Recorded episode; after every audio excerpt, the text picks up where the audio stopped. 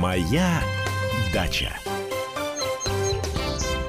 А мы начинаем нашу передачу «Садово-огородную». С вами я, Андрей Туманов. Ждем, как всегда, ваших телефонных звонков по телефону 8 800 200 ровно 9702 и WhatsApp и Viber 8 967 200 ровно 9702. Не знаю, как вы, но я сегодня видел, по-моему, замерзшую лужу.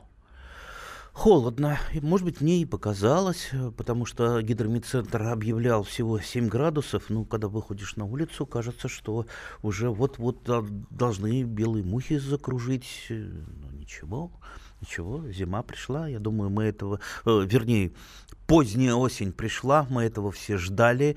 Нечего тут удивляться, будем к этому готовы.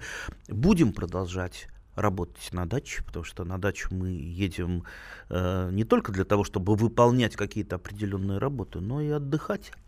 Хорошо, если это будет совмещено у нас. Отдых с выполнением работ. Вот я, например, ягодки поеду, пособираю. Э, сейчас прямо после передачи. Какие ягодки? Вообще кое-что еще осталось. У меня еще там в тайных местах где-то, где я еще не успел э, проредить заросли, есть у меня такие места, вот просто все не успеваешь э, делать, и там уголочек сада немножечко зарос, и там у меня э, красная и белая смородина. Глянул на прошлой неделе, так, э, ну, во-первых, это поздние сорта, так еще красная смородина, она висит, она не осыпается, да, и белая, так что поеду пособираю, пособираю, и ну, так как я уже компотов э, из смородины понаделал много, я ее, наверное, все-таки заморожу. Заморожу, а зимой буду использовать э, для тех же компотиков, э, для пятиминутки, ну и так далее. Что еще у меня есть? Облепиха. Облепиха э, висела висеть будет. Если даже я ее не, не соберу сейчас, в принципе, можно ее даже зимой собирать. Вот в некоторых местах Сибири так ее и собирают. Э, просто э, зимой приходит и, что называется, там палкой так об, обстукивают, и ягоды замерзшие слетают с нее. Ну, я собираю ручками, иногда маникюрными ножницами, когда плодоножка э, длинная. Э, так что тоже, наверное, заморожу. У нас уже телефонный звонок про ягодки. Мы чуть-чуть подольше, попозже продолжим. Татьяна Александровна, здравствуйте. Да, здравствуйте, Андрей. Я хотела бы задать вам такой вопрос. У меня вот что-то с яблоней случилось. Значит, по весне цвела, вы просто знаете, вся была как невеста в цвету. А потом что-то стали листики жухнуть, жухнуть, жухнуть, и вот так ни одного яблочка за все лето. И, в общем, она у меня какая-то... Вообще не знаю, что с ней случилось. Ну, я тоже, к сожалению, не знаю, что с ней случилось. Это, ну, как минимум надо смотреть. Тут так вот э, по описанию что-то случилось с яблонькой, ну, не дать никакого совета. Это может вам дать э, совет очень такой, знаете, агроном-популист, особенно тот, кто рекламирует какие-то там би биодобавки, э, стимуляторы роста и так далее. Он тут же вам посоветует, вот этим надо полить или тем полить, и все у вас будет хорошо. На самом деле все это не так просто. Если яблонька цвела, но просто нет э, завязи вообще. Скорее всего, скорее всего, это цветоед. Э, даже не опыление, как э, некоторые говорят, Э, ну, особенно начинающие садоводы, что если там что-то не завязалось, это не произошло опыление. Дело, дело в том, что современные сорта, практически все, они самофертильные, то есть они сам завязываются при опылении собственной пыльцой. Так что для них чаще всего опылитель не нужен, хотя опылитель это хорошо в любом случае.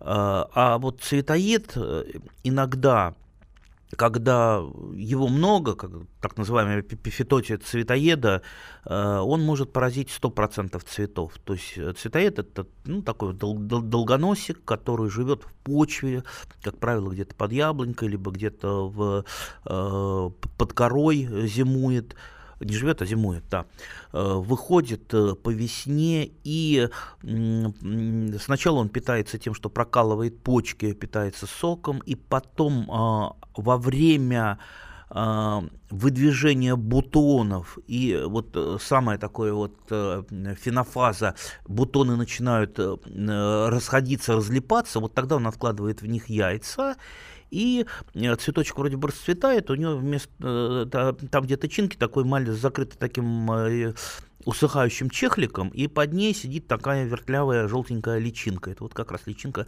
э, цветоеда. Из такого цветка пораженного уже на 100% не будет э, яблочко. И вот так он может 100% э, повредить цветов. Что делать? Э, ну, только э, есть один способ. Ну, нам рекомендует любительская литература, там всевозможные стряхивания и прочее, прочее. На самом деле, единственный радикальный способ – это опрыскивание, в принципе, любым разрешенным инсектицидом по яблони и для нас, для любителей, в, в, именно вот в эту фенофазу, когда он наиболее активен и откладывает яйца, то есть э, во время выдвижения бутонов. Э, то, то есть э, вот это я так это самое, только про цветы сказал. А что там еще на яблоне может быть, мы не знаем, мы не видели больного. И так вот за глаза. Ну вот э, у нас как-то вот процентов, наверное, 50 таких вопросов. А вот у меня с яблонькой или с грушкой что-то случилось, а чем вылечить? Ну, вот у меня дедушка болеет. Э, скажите, чем его вылечить? Ну, во-первых, э, как минимум дедушке надо анализы сдать, в поликлинику пойти, исследовать его, и тогда уже там, поставить диагноз какой-то, уже потом лечить. А так вот, к сожалению, Здесь вам придется разбираться самостоятельно. Ну вот самое такое, что случиться могло с цветами яблони, я вам рассказал. У нас еще один телефонный звонок Анна. Здравствуйте. Э, доброе утро, Андрей доброе Владимирович, утро. редакция «Комсомольской правды», наши любимые, уважаемые радиостанции. И доброе утро, страна. Я хочу сказать огромное спасибо вам, Андрей Владимирович, за вашу очень умную, позитивную и очень познавательную передачу. Спасибо. И вы призываете, вы призываете поделиться своими тоже какими-то советами. Да, да, да. Я в этом году не вы, ну, у меня была рассада сельдерея, и самые хиленькие растения, самые маленькие я посадила под молоденькие кустики смородины. И угу. вот одни и те же сорта смородины, выращенные мной из черенков, те, у которых были вот это, была маленькая рассада сельдерея, которая вымахала высокой, красивой, такой мощной, вот, они практически не поражались тлей. Не знаю, может быть, это совпадение, но мне кажется, своими вот ароматами сельдерей тоже помог в этом борьбе с тлей. Вот. Может быть, вы опровергнете мое мнение. Не, я не, я не опровергну. Знаете, много э, таких вещей, которых я не знаю. И вот когда я наблюдаю что-то, сам, сам очень удивляюсь. Вообще интересно пробовать, наблюдать, испытывать, то есть быть юнатом, э, ставить какие-то даже мелкие опыты. Вот я, я не помню, рассказывал в прошлой передаче или не, не рассказывал. Вот иду в прошлый раз по шиповнику, и вдруг дырка такая в шиповнике, а он закрывает э, от дороги э, мой участок. Ну, такой мощный шиповник, выше роста человека, цветет э, все лето. И тут вот просто дырка. Пригляделся, а там лимонник китайский растет. Ну, вот шел там семечко, наверное, бросил. То есть лимонник китайский задавил шиповник, и в этом месте вот э, фактически дырка. Я никогда не думал, что кто-то шиповник может задавить. Видите, а, а у вас сельдерей, э, да, у него запашок, хо-хо, какой э, отпугивающий наверняка тлю, так что вполне возможно, надо взять это на вооружение, во всяком случае попробовать. Во всяком случае, я вот э, чеснок иногда сажаю, э, ну не иногда, всегда, по садовой землянике, ну правда так очень а, осторожненько, чтобы садовые земляники не вредить, и это, э, ну, по крайней мере, земляничного долгоносика, на мой взгляд, отпугивает, и вроде бы чуть-чуть поменьше серой гнили, а плюс еще чеснок лишний, лишний чеснок никогда не бывает, так что вот это вот э, взаимососедство, дружба и вражда Растения – это очень-очень интересно, этому надо учиться, пробовать, смотреть, впитывать опыт. Это всегда пригодится и для вас, и для ваших любимых растений. Так что опыт – это то, чего мы сейчас вот с вами набираемся. Набираемся здесь на радио «Комсомольская правда» и будем набираться у себя на участке. Итак, номер нашего телефона 8 800 200 ровно 9702. Моя дача.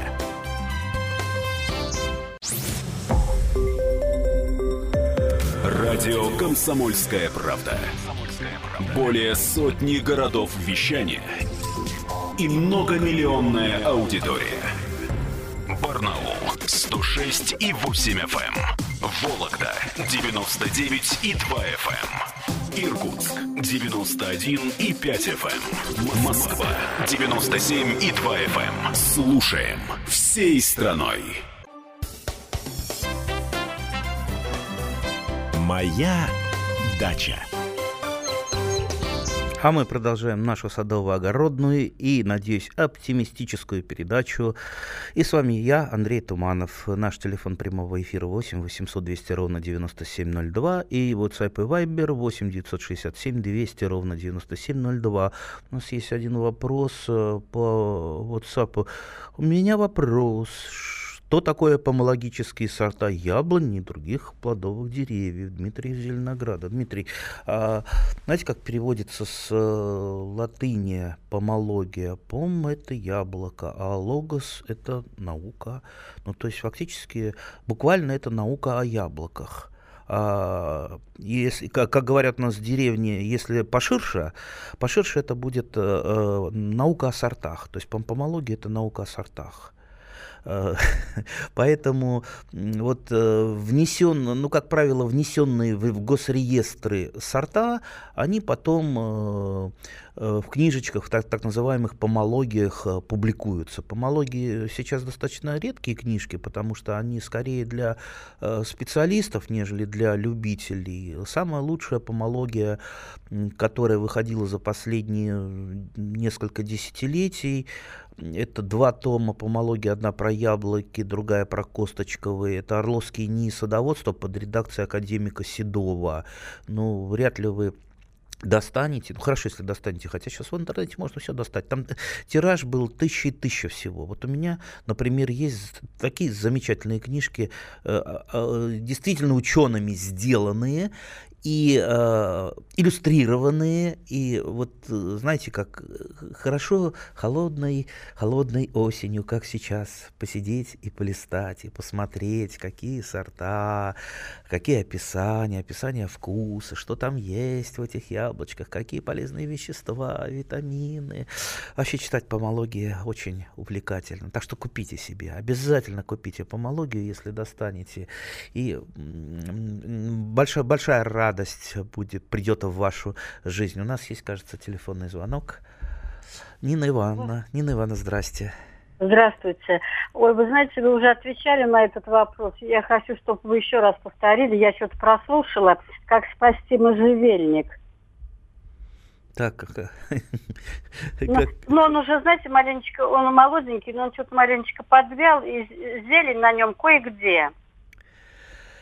Ой, опять же, мы не, не видим ваш можжевельничек, не знаем, что с ним случилось, от чего он подвял. То ли грунтовые воды, то ли вы его там перекормили, не докормили, то ли кто-то, то ли водяная крыса его подъела. Ну, ну, тысяча вариантов. Поверьте, очень трудно, ну, практически невозможно, не видя растения, ответить, от чего, от чего же оно подвяло, что же с ним нужно сделать. Но попытайтесь, э, ну, сами разобраться. Ну, есть какая-то причина. Без причины причины ни одно растение не подвянет. Э, ну, что, э, что в данном случае? Если уж совсем не хотите э, вот так вот разбираться, просто вот все, что засохло, подвяло, это обрезаете до здоровой ткани и оставляете уже на так вот на судьбу выживет, выживет, не выживет, не выживет. Вообще можжевельник, ну настолько неприхотливое, большинство, большинство видов, вернее, можжевельника настолько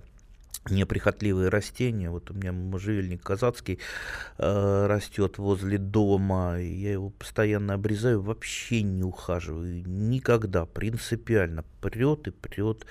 И очень красиво закрывает э, стену дома. Причем он достаточно такой вот низкий, не лезет вверх.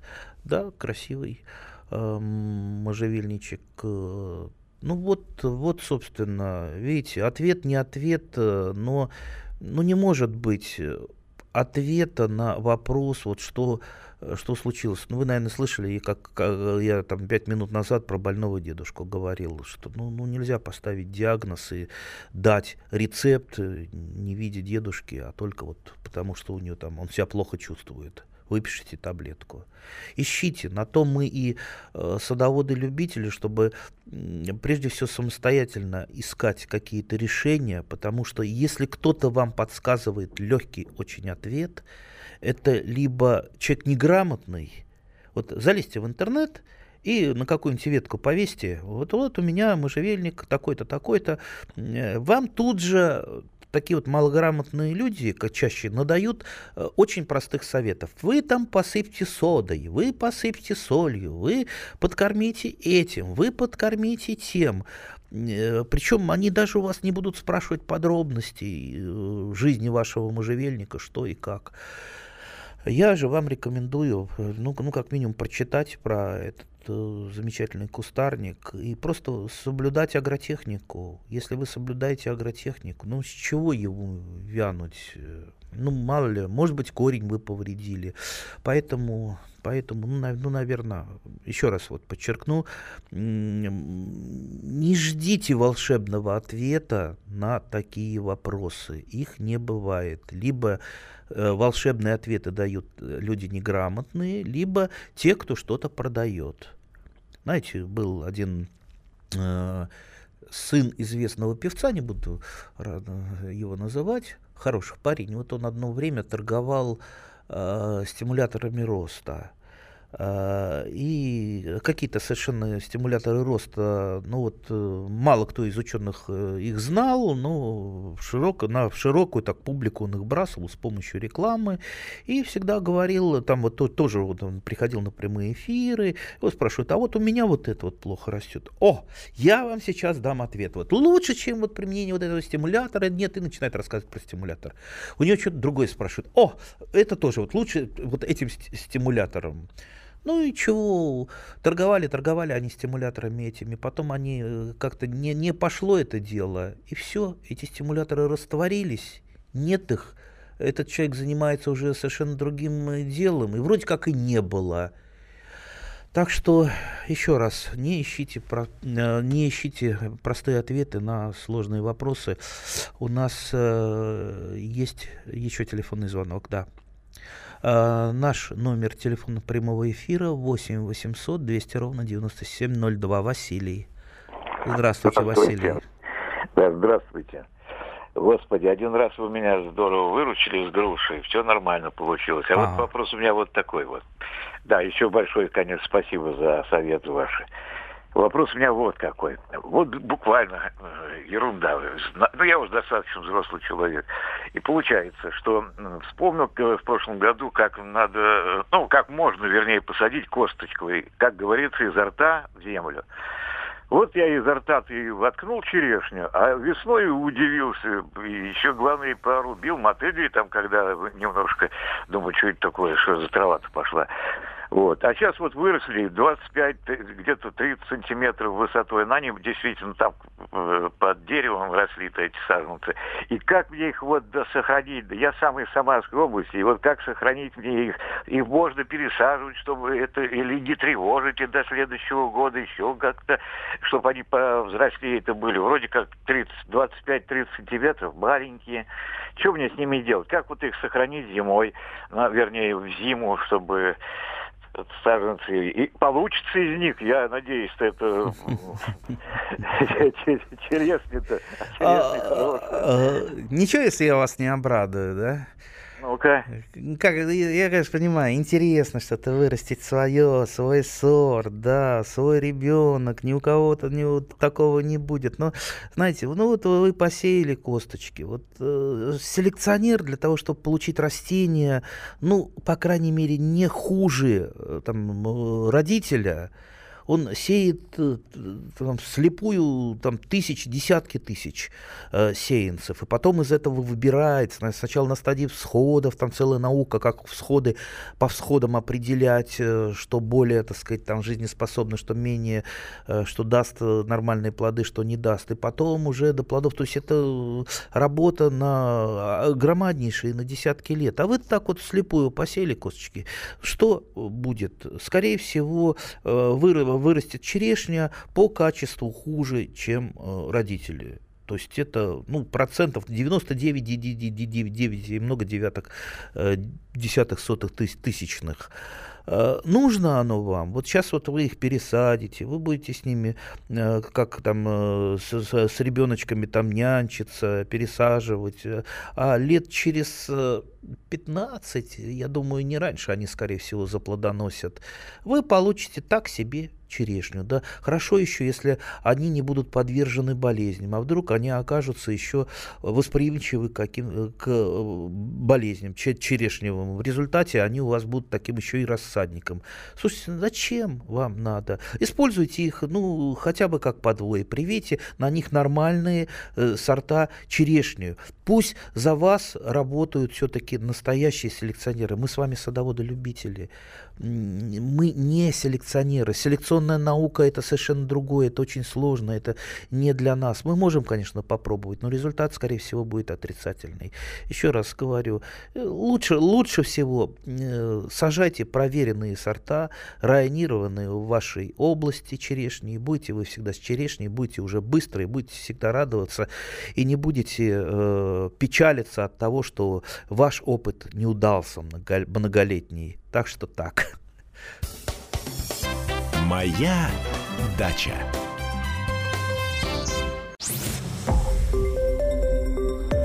Радио Комсомольская правда".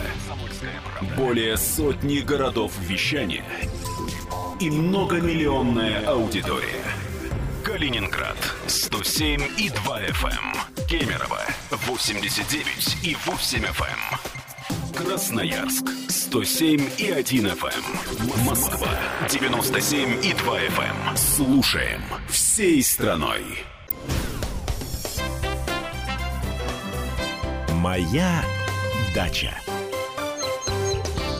А мы продолжаем нашу садово-огородную передачу. И с вами по-прежнему я, Андрей Туманов. Э, напомню еще раз, телефон прямого эфира 8 800 200 ровно 9702. У нас телефонный звонок. Аскер из Адыгеи. Здравствуйте, Аскер. Да, здравствуйте, здравствуйте. Приятно слушаю. Хорошо, Спасибо.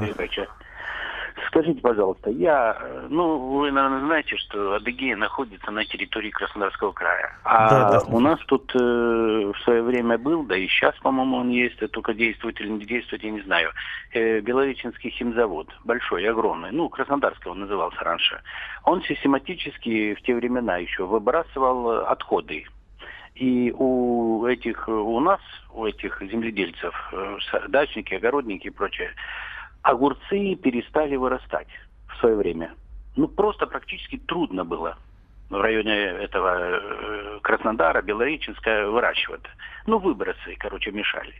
И, как говорится, голь на выдумке хитра. С течением времени люди научились разводить клей БФ, бумажный клей, который в советское время существовал, и опрыскивать по листьям огурцов.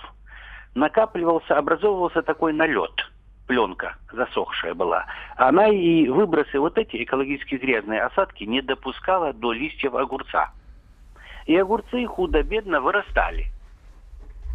Хм. Скажите мне, пожалуйста, а вот э, если масло подсолнечное разводит, опрыскивает, э, будет вырастать? Или то, что растение не будет дышать, это будет конец всему? Как вы думаете? Вы пробовали когда У меня какие-то большие-большие сомнения. Ну, начнем э, с выбросов. Чаще всего на плохую экологию, на выбросы, э, когда грешат, э, а начинаешь разбираться, там практически 100% это болезни огурца, которые, ну или других растений, которые абсолютно с выбросами не связаны. Э, потому что, ну, легче всего э, на что-то, вот то, что видимо, а, видим там какой-то завод дымящий рядом, списать э, все. Ну, ну, смотрите, ну вот что там выбрасывается? Э, ну, если там из труб, там, там ну, углерод, э, там какие-то частицы сажистые, ну, мы, мы не знаем, э, что, что там из трубы идет. Но это растениям скорее не повредит. Человеку это повредит растениям, ну, так себе. Насчет клея БФ, это что-то для меня вообще как-то в новинку. Мне как-то кажется, что после опрыскивания клеем ну, листья-то дышать, как, как, как, как они будут? Что-то у меня тоже э, большие сомнения.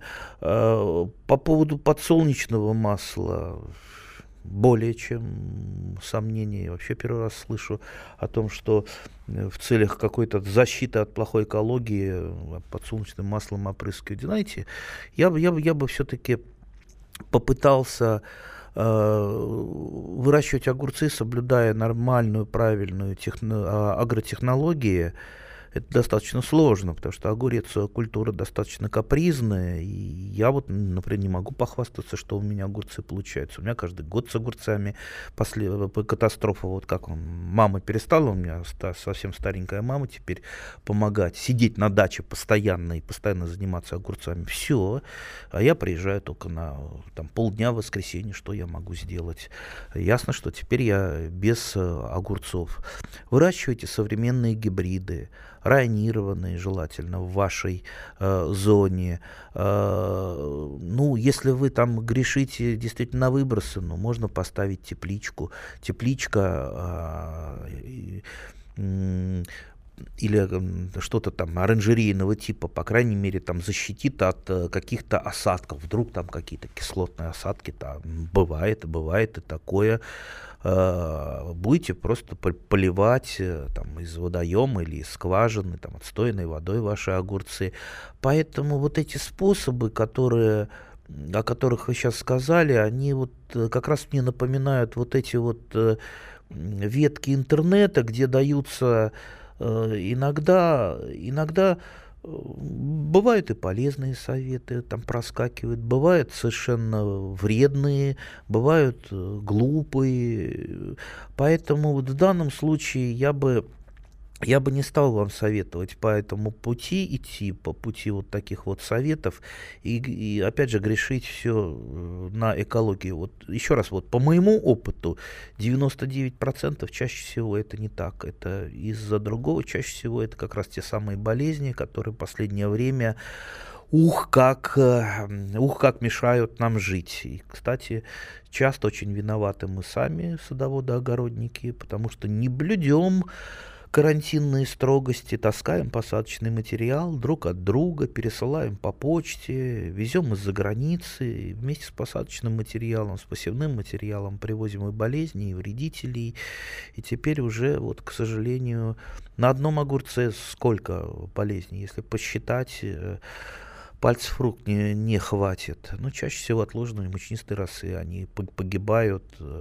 Посмотрите симптомы, сравните с симптомами, э, найдите в интернете там атлас болезней э, и сравните симптомы, как там усыхают листья, и вы наверняка набрать, на, набредете все-таки на болезнь. Так что давайте идти ну, хотя бы не по научному пути, а хотя бы так вот по около научному пути, э, поближе к науке, прислушиваться все-таки э, к ученым, а не, э, не к малограмотным чаще всего э, советчикам, которых, опять же, я, вот, вот, я просто вчера смотрел интернет, и теперь, видите, вот я про интернет через слово говорю, потому что такого бреда, такого вреда для человека, для растений, как, которые иногда там вбрасываются людьми, и зачем они это вбрасывают, непонятно. То есть ты сам неграмотный, и почему ты вот э, всякие глупости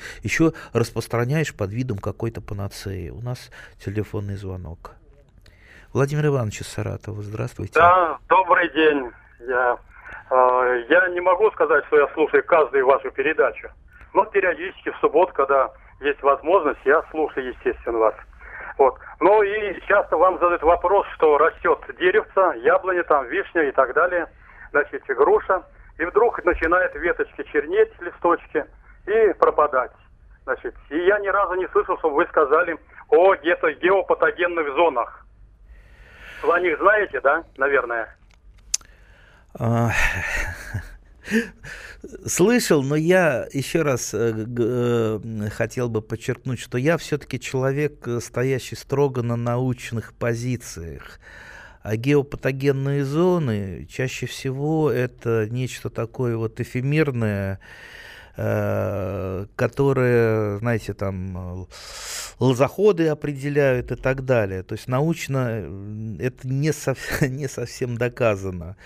Поэтому, поэтому я считаю, не, это не самое главное в нашей садово-огородной жизни, поиск геопатогенных зон. И то, что принимают за геопатогенными зонами, иногда оказывается чем-то другим. Вот я часто этот пример привожу. У моего товарища была геопатогенная зона. Вот он что туда не посадит, э, то все яблоньки туда тыкал. Хотел, чтобы на этом месте яблонька. Она через два года погибает. Сажает, погибает, сажает, погибает. Меня э, призвал, вот, говорит, а вот она геопатогенная зона, ничего здесь не растет. Ну, решил я покопать, покопал немножко, выкопал на там где-то метр с чем-то, а там ключ забил. Представляете, там водоносный слой просто выходил э, к поверхности, и, естественно, там ничего не могло расти. Вот вам и геопатогенная зона. Но зато мой товарищ сделал э, вместо яблоньки, он там бревнышками э, так вот сделал, и у него там журчит ключ. Такой очень, знаете, местечко, где очень хорошо посидеть. И, кстати, он и воду там набирает из этого ключа для самовара. Так что геопатогенная зона превратилась в зону для такого маленького-маленького счастья и отдыха. Так что уж извините, по геопатогенным зонам я как-то небольшой специалист, и, честно говоря, а, когда начинаешь разбираться, оказывается, что не совсем а, так и не совсем то, о чем говорят э, люди, верящие в патогенные зоны так, я напомню. Так, у нас еще э, неотвеченный вопрос в Вайбере. Доброе утро. Хочу посадить голубику и иргу. Не поздно ли это? А, так, Евгений, это русский район. Ну, с, голуби, с голубикой бы я не стал, потому что, кто знает, вот сейчас завтра э, станет совсем э, холодно, она просто не успеет ни укорениться, ни подготовиться к зиме. А ирга, ирга настолько неприхотливое растение, что, в общем-то, сажайте ее, ну не получится у вас следующей весной посадить, так что и с иргой можно, можно смело э, делать все, что угодно. Ирга вообще ей так понравилось в, наш, в наших, в России, в большинстве регионов, что, вот, допустим, я за грибами недавно ходил, так она в лесу, это уже лес такой не саженный, а настоящий лес. Так и то она там встречается в диком виде, то есть она уже настолько э, адаптировалась и прижилась в нашей зоне, что э, в диком виде растет вот просто в лесу, не говоря уже, не говоря уже о том, сколько ирги я рассадил по забору нашей дачи. Птицы там просто, просто зверствуют, что называется, с, там стаями налетают склевывать эту иргу. Так, у нас телефонный звонок. Э, Светлана Михайловна из Челябинска. Здравствуйте, Светлана да. Михайловна. Здравствуйте. Будьте добры, я все время слушаю вашу передачу, мне она очень нравится. Главное, добрый э, совет всегда даете. Ну вот у меня вопрос, у меня простой вопрос. Я замучилась э, сорняком, вьюнком. Ничем не могу взять, ни э, гербицидом, ни э, лопатой вы, выгребала до метра глубиной, бесполезно все равно распространяется. А, у меня много таких вопросов бывает, но не только с юнком. Никак не могу расправиться с мокрицей, никак не могу расправиться с хвощом, никак не могу а, расправиться с пыреем. Знаете, вот э, тоже нет, э, нет никакого у меня способа, нет волшебной таблетки, нет волшебного слова, нет волшебной палочки, есть волшебная тяпка. Вот волшебной тяпкой я э, приезжаю в воскресенье на дачу или там в субботу, в субботу ночью приехал, с рассветом встал, э, холодно, тепло, дождь идет, снег идет, взял тяпку и пошел в поле, как трудолюбивый китайский крестьянин, и полоть, полоть, полоть. То есть, если мы не полем сорняки, и самое главное, регулярно, мы никогда с ними не расправимся. Тут главное именно регулярность. То есть каждую неделю, только он поднял голову, взяли тяпку, его выпололи, либо ручками. То есть, к сожалению, иного пути, пути нет. Сад, э, в саду отдыхают, но и работают. Спасибо, до встречи. Моя дача.